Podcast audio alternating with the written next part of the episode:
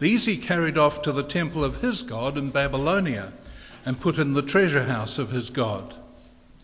Then the king ordered Ashpenaz, the chief of his court officials, to bring in some of the Israelites from the royal family and the nobility, young men without any physical defect, handsome, showing aptitude for every kind of learning, well informed, quick to understand, and qualified to serve in the king's palace.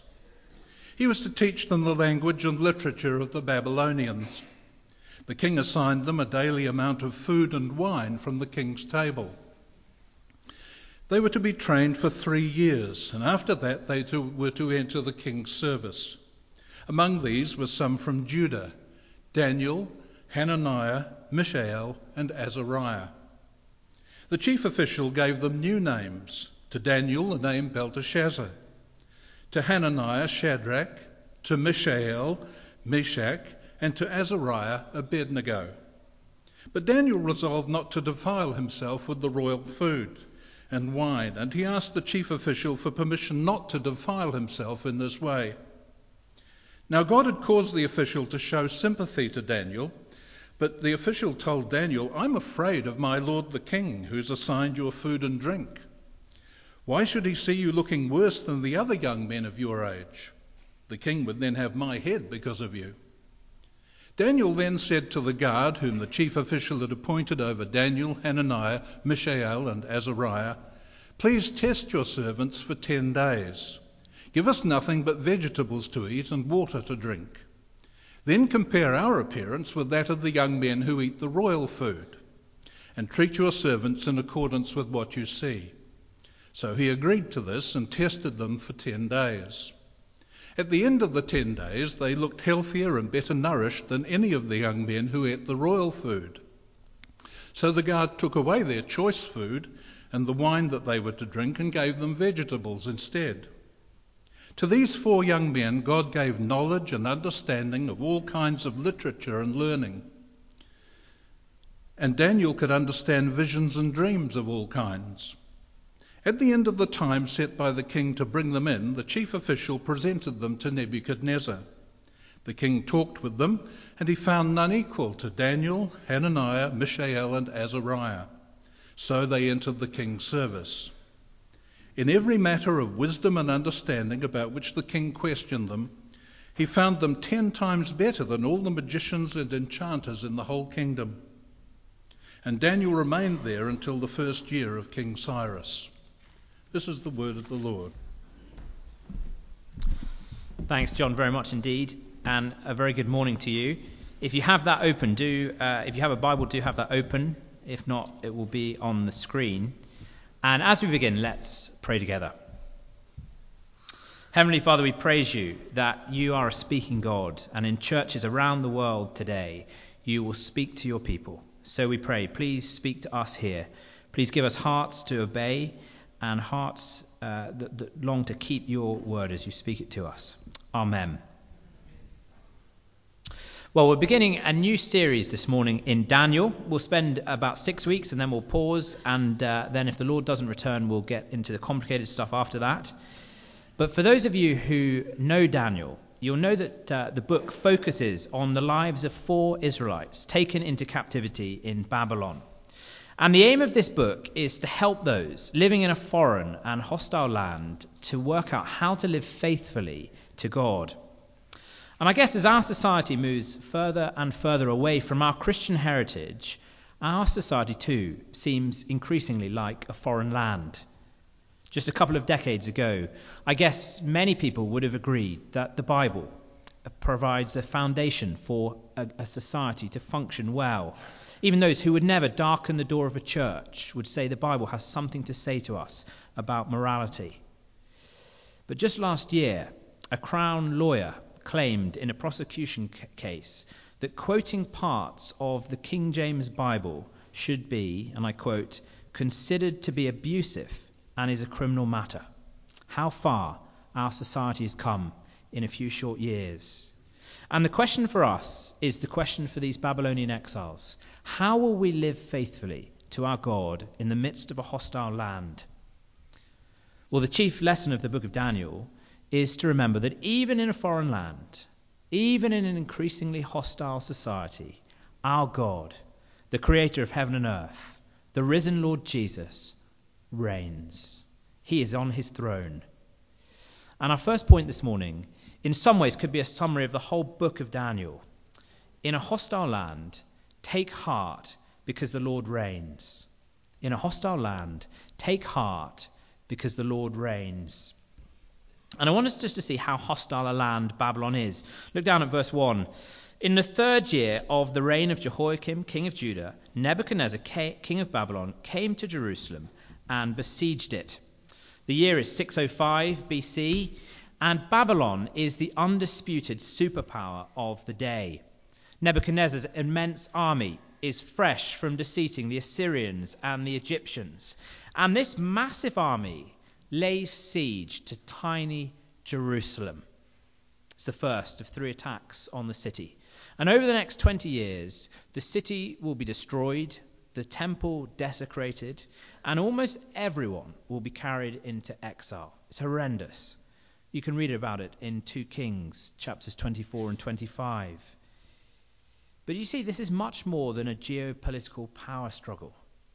This is set up as a battle of the gods. Look down again at verse 2. The Lord delivered Jehoiakim of Judah into his, into Nebuchadnezzar's hand, along with some of the articles from the temple of God. These he carried off to the temple of his God in Babylonia and put in the treasure house of his God. And the message, the symbolism to Israel couldn't be more clear. Your God is weak. Your God has lost. Your God can't protect you. And now look, the holy things of your God are at the feet of idols in a Babylonian temple. How pathetic. And, friends, isn't that the message we receive from our society? Your God is irrelevant. You don't believe in those fairy tales in this day and age, in this age of science. How could you be so stupid? God looks powerless, irrelevant. But this passage tells us even in a hostile land, God reigns. But you see, the hostility gets even worse, particularly for some of the young men. The Babylonians had a policy of taking promising young future leaders and taking them to Babylon and making them into loyal Babylonians. And the aim would be then that they would go back and rule over their former people. So we see in verses 3 and 4 that these young men, probably teenagers, the age of some of the guys lurking at the back of this hall, dragged off into, uh, into a foreign city and uh, brainwashed. And you see the kind of indoctrination they receive. Verse 5 they learn a new language. They learn the literature of the Babylonians, not learning Shakespeare and things, more reading Babylonian religious texts, immersing themselves in the, the morality, or, or rather the Babylonian immorality of the day. They're given a stipend from the government, provision from the king's table. And then after three years, when they graduate from Babylon University, they're to serve the king, having become loyal Babylonians. But perhaps the most humiliating and disorientating thing comes in verse 7. We see these young men, Daniel, Mishael, Hananiah, Azariah, but they're to be given new names. It's as if their old identity is to be wiped out. These guys all have impeccably Jewish names. Daniel is Daniel means God is judge. It's a great thing to remember. God is going to judge his people. But his name is changed to Belteshazzar. O lady, wife of the god Bel, protect the king. His name is almost a prayer to a foreign god. Hananiah, the Lord is gracious becomes Shadrach at the command of the moon god Aku. It'd be like taking a child from here called Joshua, the Lord saves, and renaming them Abdul, servant of Allah. Striking. It's a new identity. Well, I wonder, do we see some of the parallels to our own society? As we meet in here, it's clear that God reigns. We, we praise Him for it. As we meet in home groups, we know that He works in our lives. But tomorrow, go out into the world. Go out amongst our friends this afternoon. Go into our offices and our schools. And to suggest that God rules the world To suggest that the only way to heaven is through Jesus Christ seems both arrogant and naive. The Christian morals we teach our children are ridiculed in our schools, mocked in the media as almost being immoral. Well, as we grieve at the way our society becomes more hostile to the gospel, it's helpful to remember how much worse it has been in the history of the people of God. It's much worse for Daniel and his friends. It was much worse for the first Christians under Roman rule. And yet they're able to live for God. They're able to remain faithful. Well, why is that? Because they know, even in a hostile land, God reigns. Look down at verse 2. And do we see why Israel is defeated? We expect to read because Nebuchadnezzar came with his great army and his better tactics. But in fact, we read, the Lord. The Lord delivered Jehoiakim, king of Judah, into his hand. This mighty king Nebuchadnezzar, ruling over the greatest empire on the earth, can do nothing but by God's, the true God's, will and permission. Isn't a striking thought? God reigns, even amongst those who are hostile to him. As some of you go home to family members who mock you for being here this morning, God reigns. As we go to work tomorrow and the boss tries to force us to do something we know to be wrong, God reigns. As our friends deride us for not joining in their sin, as God seems so f- powerless, so far away, this teaches, in fact, he reigns. Friends, perhaps that's most clearly seen 2,000 years ago when his beloved Son, in a moment in which God looked utterly powerless and weak, as his beloved Son is arrested, as he's beaten, tried, killed by sinful men, and yet even over that, God reigns. And that is the way he saves the world through bearing, through the Lord Jesus, bearing the weight of the sins of the world on his back on the cross. God reigns over a foreign land, so take heart. Take heart. But secondly, in a hostile land, take a public stand. In a hostile land, take a public stand. We see in verse 8 Daniel doing just that. Daniel resolved not to defile himself with the royal food and wine, and he asked the chief official for permission not to defile himself in this way. And here we see Daniel being courageous. But we need to remember that Daniel himself is not the hero of this story. Very clearly, God is the hero. Daniel is a model to us of someone who understands that God reigns and so is faithful. He's a model for us. He's not somebody out there we could never emulate. He's the faithful believer. Well, we see he resolves not to sacrifice his godliness. He determines, in the midst of this hostile land, to remain faithful to God. And this act of resolution or determination is so important, isn't it? It doesn't just happen. If we just think everything will be okay, we'll be pushed along with the flow of society. We need to resolve. And we see this is a public thing? It's not that he, desire, he, he resolves in his head and he thinks, I'll, I'll, I'll be godly. No, what he resolves to do works out into action, into at least semi public action. It's not a private thing. Wonder if you can sense his fear. You can imagine the adrenaline beating as he goes to that chief steward. He's going against his peers. He's going against the might of Babylon. If you look in verse 10, that chief official, one of Nebuchadnezzar's loyal lieutenants, is petrified of Nebuchadnezzar. If he doesn't do his job well, his head will be cut off. And there we have Daniel, a teenage captive, a foreigner. If anyone's disposable, it's him. And yet he knows he must stand. So by God's grace, he does. But it's not really clear why he stands here. Why does he make a fuss here? Some people say he's uh, worried because uh, he's in danger of breaking the Jewish dietary laws, that this, this uh, meat is not kosher meat. That could be the case, but we see later in chapter 10 he does eat meat and wine. I don't think it's a kosher thing. It could be that the meat is sacrificed to idols, and he's nervous about eating something that's been offered to idols. But quite likely the vegetables, too, were sacrificed to idols. Perhaps it's that uh, he doesn't want to be seen eating from the king's table. It's often said, isn't it? There's no such thing as a free lunch. And if someone is willing to give you patronage and invite you to their fancy club, they probably want something from you, don't they? There's something in that. But quite possibly, it's just in the nature of all this assimilation, in everything trying to squeeze him into becoming a loyal Babylonian, Daniel knows somewhere he needs to stand up. And so he takes his stand here. And that's a helpful reminder to us, I think.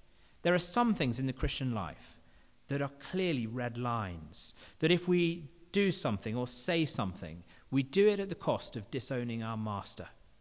We cannot cross that red line without sinning. And yet there are other red lines that uh, there's a bit of flexibility. For some, we'll draw a line here. Others, it will be a bit further on. And the danger is we look at one another and we say, well, he's compromised. He's, he's just gone too far. Or those who've taken a stand look at others and say, uh, they're hotheads. They, uh, they've, sorry, look at some and say they've gone too far, they've compromised. Or we look at others and say they're hotheads. They could have just gone a bit further. And I guess at a time like this, we need to be very careful we don't do that. That uh, we respect where others have taken a stand. Now, of course, that doesn't mean any stand is okay. But the crucial thing is somewhere we take a stand. I went skiing the other day took our kids for the first time skiing, and we were pottering on the beginner slope. And it was interesting to look up and see these high hills up there. And I thought of those people who go skiing with pickaxes off piste, and they have an ice axe so they can get up, and to make sure they don't slide off the cliff. Imagine you're on a cliff and your feet give way and you begin to slide down. It doesn't matter whether you get the ice axe in up here, or here, or here so long as you get it in before you plunge off that cliff to your death. Friends, it doesn't in some ways matter where we choose to stand, so long as we make a stand, we resolve to remain loyal to our God. I guess in every job, in every social situation or society, in eh, eh, social society, there will be the equivalent of the king's table. There'll be places where we need to take our stand. The world will be saying, don't bother, just come with us. But we need to stand.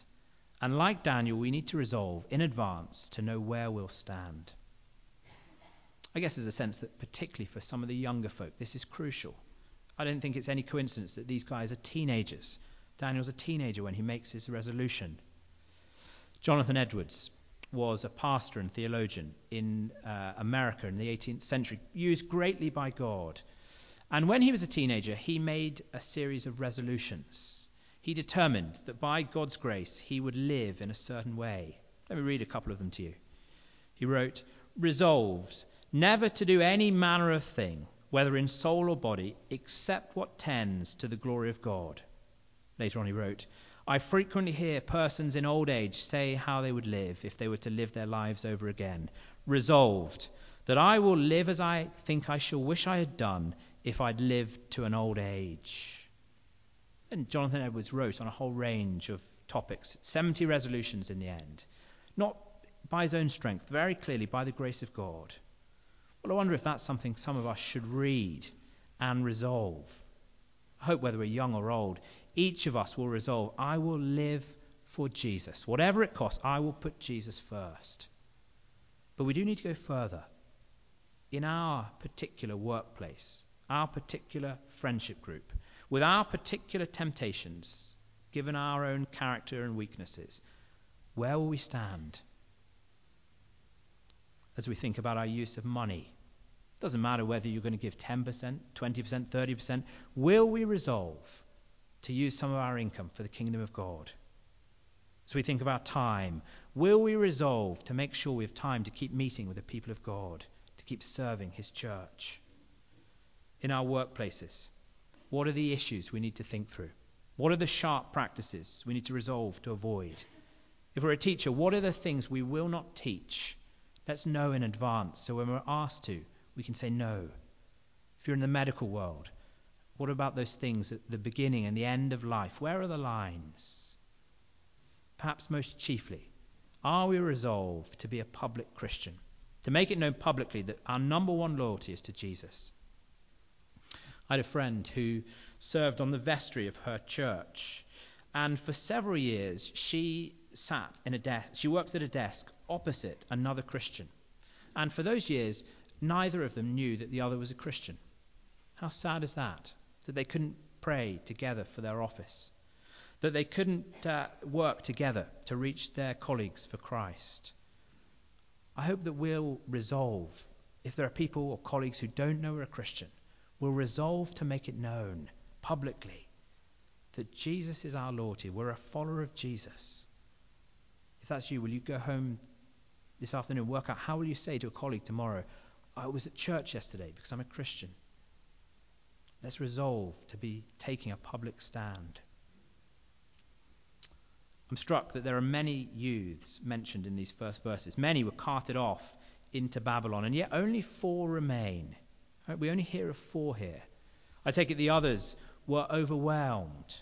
They were promised fame and riches and power at Nebuchadnezzar's table, and so they bowed down to the gods of Babylon.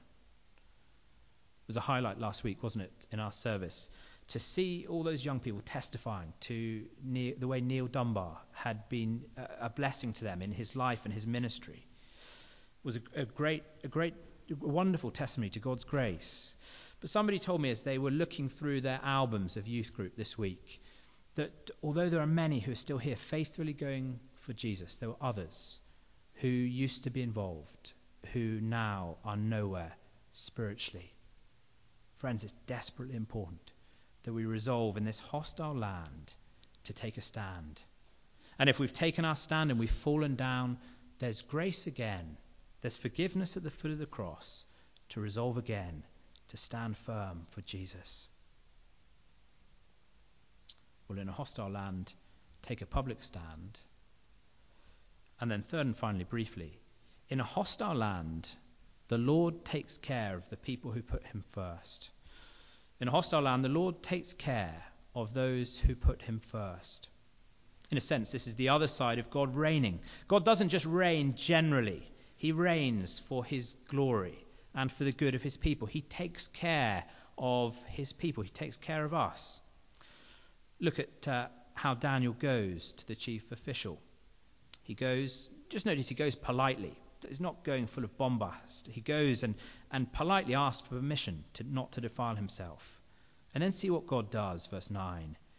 God had caused the official to show favor and sympathy to Daniel. Now, the official himself says no, but when Daniel goes to the guard who's immediately over him, the, the official doesn't object. And so the guard agrees to this trial. Take away the best food for 10 days. Give us a few carrots and some water and see what happens. Now, I'm deeply sorry to vegetarians here. This is clearly not supposed to be seen as a model diet. Clearly, the expectation is to take away their meat and their wine, and they're going to become poor and emancipated on this diet of vegetables. Sorry, that's not the good news some of you want to hear this morning. But clearly, it's supposed to be a problem. And yet, look at the end of the trial. The end of, uh, end of verse 15. At the end of the 10 days, these young men, subsisting on vegetables, look healthier and better nourished than any of the young men who ate the luxury food of the king. And so they're allowed not to eat from the king's table. Well, in a sense, it's a miracle, isn't it? They survive on veg- vegetarian food and they thrive. And I'm getting, I'm digging digging, aren't I? But do we see that, that in the context, God is working? He's not a far off God. In the moment, He's working. He's giving, He's, he's blessing His people. And then we see what else God does. Do you see in verse 17? To these four young men, God gives knowledge and understanding of all kinds of literature and learning. And Daniel could understand vision and visions and dreams of all kinds. So much so that when they graduate, at the end of their three years, as they're brought in before King Nebuchadnezzar, they're found, verse 20, to be ten times better than all the others in Babylon. God blesses those who put him first. And clearly they worked hard. But they didn't work ten times harder. This is God's supernatural working. And He's blessing those, them individually, and He's guiding His people into the place He wants them to build His kingdom. Struck by a number of people who said to me, uh, not here actually, but uh, in the past, exam season's coming. So I won't be at Bible study for a few weeks. I won't be. You won't see me so much at church because I've got to concentrate on my exams. Or parents who've said, "Well, I've been told that if my child doesn't take part in the school sports team on Sunday morning, then they'll just not fit in, and so I'm sorry, I won't see you so much on Sundays." And humanly speaking, that's very logical, isn't it? If you want to do well in exams, you need to be in the books, and so why not cram every moment you possibly can into study? And yet, humanly, logically, that might be the case. And yet, God blesses those who put Him first. And when you think about it, who is it who controls whether we wake up in the morning of the exam with a headache or a clear mind? Who controls what questions will come up? Surely it's the Lord who reigns. Just begun a book on Eric Liddell. You probably know Eric Liddell from Chariots of Fire a man who was the fastest 100 meter runner in the 1920s. And he was a Christian. He wouldn't run on a Sunday. And actually, interestingly, he's, he's a good example, isn't he? I think we would look at him and say, well, why not run on a Sunday? That's not our red line today, by and large. But for him, that was the red line. And when he refused to run in the 100, the 100 meter Olympics race in 1924, because it was on a Sunday, there was a huge stink. There was great pressure on him from the public from even the royal family. I imagine Christians would have gone to him and said, Eric, just swallow your conscience for a moment. Think what influence you'll have for the kingdom if you win that medal as you go on your speaking tours and speak of Jesus. Eric refused. And instead, he ran in the 400 meters, a race he'd only run a handful of times before, technically totally different to the 100 meters. And yet he won it because God honors those who honor him. God blesses those who put him first. Now, of course, this is not a prosperity gospel. There's no promise that this will happen to us in this life. But God is no man's debtor. God will reward those who put him first. It might be in heaven, but he will reward us. We heard a few moments ago of the highlights of those folk who'd been in Jerusalem. I think my highlight in Jerusalem was spending time with Canadians. If you know anything about the Anglican Church in Canada, you'll know that many of them paid a great price when they decided that they had to leave their denomination. And they were absolutely candid about some of the hard times they went through. They didn't sugarcoat it. But to a man or woman, they were absolutely clear that they did the right thing. Of course, there were some individual things they could have done better, but the general direction, they were certain they did what they felt God was calling them to do and they said they would do it again. Because as they took that step, they knew God blessing them. They saw new Christians come into their churches. They saw new churches being planted. They saw God giving growth. And I take it as we go forward from here, we will know God's blessing. It will be costly. It will cost us in time. That transition team has lost their who knows how many evenings for the next three months. It will be costly in terms of money.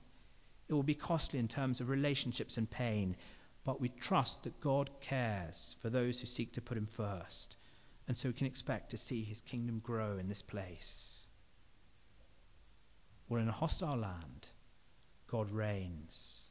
And you see the delicious irony of this chapter. It begins with humiliation as God's people are defeated. And then we see the Babylonians desperately trying to get Babylon into the heart of these three faithful men. But instead, God gets three faithful, four faithful men into the heart of Babylon. And from there, we see God working out his purposes over the next two decades. Our God reigns, even over a hostile land. So take a stand for Jesus, knowing that Jesus will care for his faithful people. Let's pray together.